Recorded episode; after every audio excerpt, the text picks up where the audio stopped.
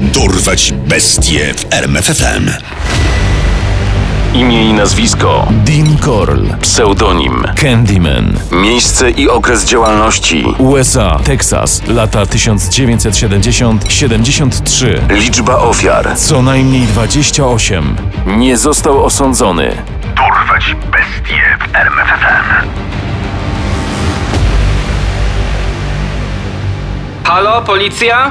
Tak, co się stało? Właśnie zastrzeliłem człowieka w obronie własnej. 7 sierpnia 1973 roku policja w Houston odebrała zgłoszenie o strzelaninie i zabójstwie. Niezwłocznie wysłano patrol do sprawdzenia sprawy.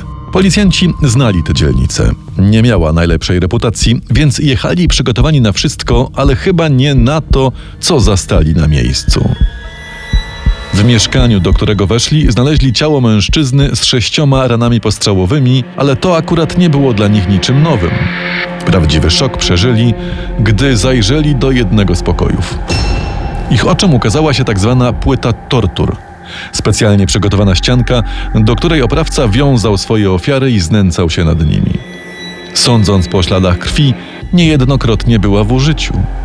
W mieszkaniu znajdowało się dwóch nastoletnich chłopaków i dziewczyna. Wszyscy ewidentnie przerażeni. Kim jest ofiara? Co tu się stało do licha? Gadaj! Dean Corll. W sumie to długa historia. W latach 70. w Houston ucieczki dzieciaków nie były niczym zaskakującym. Policja nie podchodziła do zgłoszeń o zaginięciach nastolatków zbyt gorliwie. Od następny dzieciak prysnął starym z domu, żeby palić trawkę albo wąchać klej bez ograniczeń. To stwarzało idealne warunki do działania dla człowieka, który miał w swojej społeczności ksywkę Candyman. Dean Corll urodził się w Wigilię 1939 roku w Fort Wayne w stanie Indiana. Nie miał szczęśliwego dzieciństwa. Jego rodzice ciągle się kłócili i rozwiedli się w 1946 roku. Tym samym roku u Dina zdiagnozowano gorączkę reumatyczną, co wykluczyło małego chłopca z wszelkich aktywności fizycznych. W 1950 roku postanowili dać sobie drugą szansę, ale związek nie trwał długo.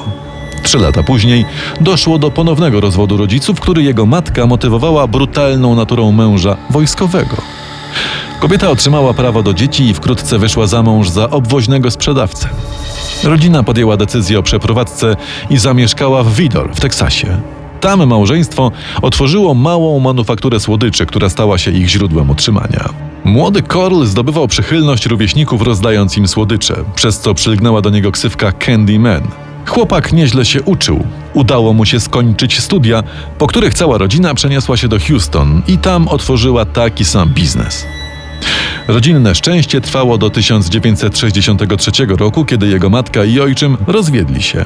Interes został w rękach kobiety, która mianowała syna wiceprezesem. To wtedy pojawił się pierwszy sygnał o niepokojących skłonnościach Korla. Jeden z chłopców dorywczo pracujących w sklepie poskarżył się jego matce, że Dean do niego się zalecał. Oburzona kobieta nie dała mu wiary i zwolniła go z pracy. Niedługo potem Korl dostał powołanie do wojska.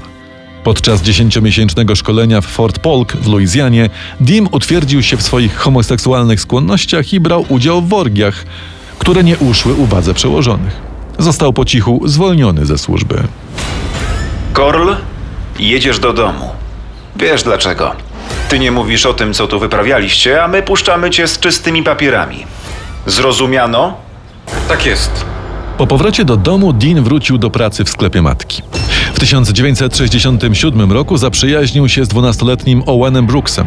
Spędzali razem dużo czasu, jeździli na wycieczki, robili różne fajne rzeczy imponujące chłopcu, co spowodowało, że ten był zapatrzony w Dina w takim stopniu, że traktował go jako zastępczego ojca. Ich przyjaźń w pewnym momencie zaczęła zmierzać w mrocznym kierunku. W 1969 roku Dinowi udało się namówić chłopaka na seks oralny w zamian za pieniądze. To zmieniło ich relacje diametralnie, uzależniając Brooksa mentalnie od swojego dużo starszego przyjaciela. No Dean, co ty wyprawiasz? Cicho się Owen i pomóż mi z tymi dwoma. Nie mam mowy, nie przyłożę do tego ręki. Brooks pojawił się znienacka w mieszkaniu Korla i nakrył go na próbie zgwałcenia dwóch młodych chłopców przywiązanych do ścianki tortur. Nie chciał brać w tym udziału, ale Dean namówił go na pomoc w zamian za samochód. To przekonało Brooksa. Korl zmaltretował obydwu chłopców i ich zabił.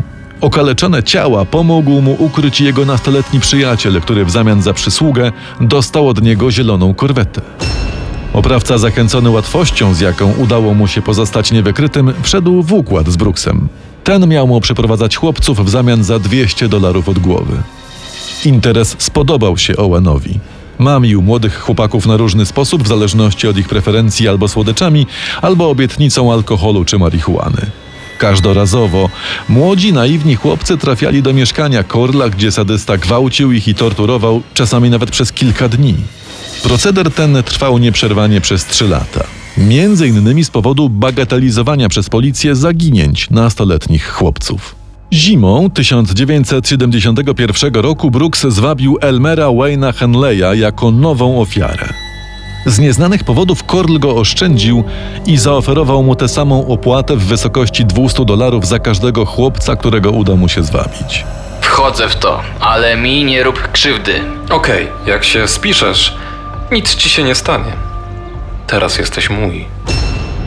Duet dzieciaków działał sprawnie, zaspokajając mroczne żądze swojego sadystycznego przywódcy, dostarczając mu kolejnych chłopców. Aż do 7 sierpnia 1973 roku. Tego dnia Henley, wówczas 17-latek, zaprosił Timothy'ego Kerleya na imprezę w domu Korla. Kerley przyjął ofertę, ale gdy tam zmierzali, dołączyła do nich Ronda Williams, przyjaciółka Kerleya. Tego dnia ojciec dziewczyny znowu się upił i prawie ją pobił. Potrzebowała bezpiecznej przystani, by przeczekać szał alkoholika. Korl nie był zadowolony z damskiego towarzystwa, jednak przymknął na to oko. Pili i palili trawkę, a Dean cierpliwie czekał. Wiedział, co się stanie. Dzieciaki się zjarają i opiją, po czym zaczną padać jak muchy, a on będzie mógł przejść do dzieła. Plan się sprawdził. Henley po jakimś czasie się obudził i zauważył, że jest związany i zakneblowany. O, młody, wstałeś? Masz mi coś do powiedzenia? Czekaj, wyjmę ci knebel. Nie rób mi krzywdy. Za co? Wszystkich was zabiję za to, że sprowadziliście tutaj dziewuchę. Przerażony nastolatek przekonał Korla, że jeżeli daruje mu życie, to pomoże mu w zabiciu i pozbyciu się ciał Kerleya i Rondy. Henley odzyskał wolność i dostał przerażające polecenie. Miał osobiście zgwałcić i zabić dziewczynę. W tym czasie skrępowane dzieciaki odzyskały przytomność. Patrząc w oczy swojej ofierze, Henley nie był jednak w stanie wykonać tego polecenia. Chwycił pistolet Korla, wycelował w niego i krzyknął. Dość, posunęliśmy się za daleko, nie zrobię tego. Ta, nic nie zrobisz, to jasne. Jesteś za dużym leszczem. Nie strzelisz do mnie w frajerze. Oddawaj gnata! Spanikowany Henley zaczął się cofać pod naporem Korla, aż przyparty do ściany nacisnął spust. Kula trafiła Dina w ramię. Rozwścieczony rzucił się w stronę chłopaka, ten wypalił jeszcze dwa razy. Ranny Korl zatoczył się i ruszył w stronę schodów, a przerażony Henley pobiegł za nim i strzelił mu jeszcze trzy razy w plecy, zabijając Korla na klatce schodowej. W ten oto sposób zmarł Candyman, człowiek, który w ciągu trzech lat zamęczył i zamordował co najmniej 28 chłopców. Po wezwaniu policji przez Henleya ruszyło śledztwo w sprawie największego wówczas seryjnego mordercy w historii Stanów Zjednoczonych. Brooks i Henley w rękach policji zaczęli współpracować i wskazywać miejsca ukrycia zwłok. Po dzień dzisiejszy wielu z nich nie udało się zidentyfikować. Obaj chłopcy za współudział w porwaniach, gwałtach, torturach i zabójstwach trafili do więzienia. Obaj dostali dożywocie. Poznaj sekrety największych zbrodniarzy świata. Dorwać bestie w RMFFM.